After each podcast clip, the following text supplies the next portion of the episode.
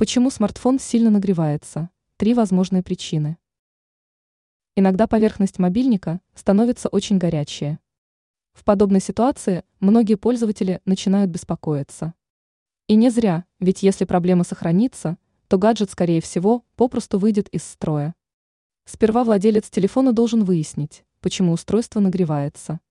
После этого надо устранить источник проблемы. Итак, какие причины повышения температуры поверхности смартфона можно назвать самыми распространенными? Мобильник перегрелся на солнце. Если проблема дала о себе знать в жаркий период, то причиной наверняка является воздействие прямых солнечных лучей. Скорее всего, пользователь на долгое время оставил смартфон на солнце. Проблема решается просто, нужно лишь оставить мобильник в тени.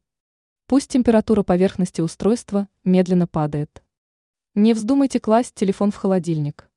Перепад температур наверняка сломает устройство. Использование во время зарядки. Вы часто включаете мобильные игры и интернет-браузер во время зарядки гаджета. Больше так не делайте.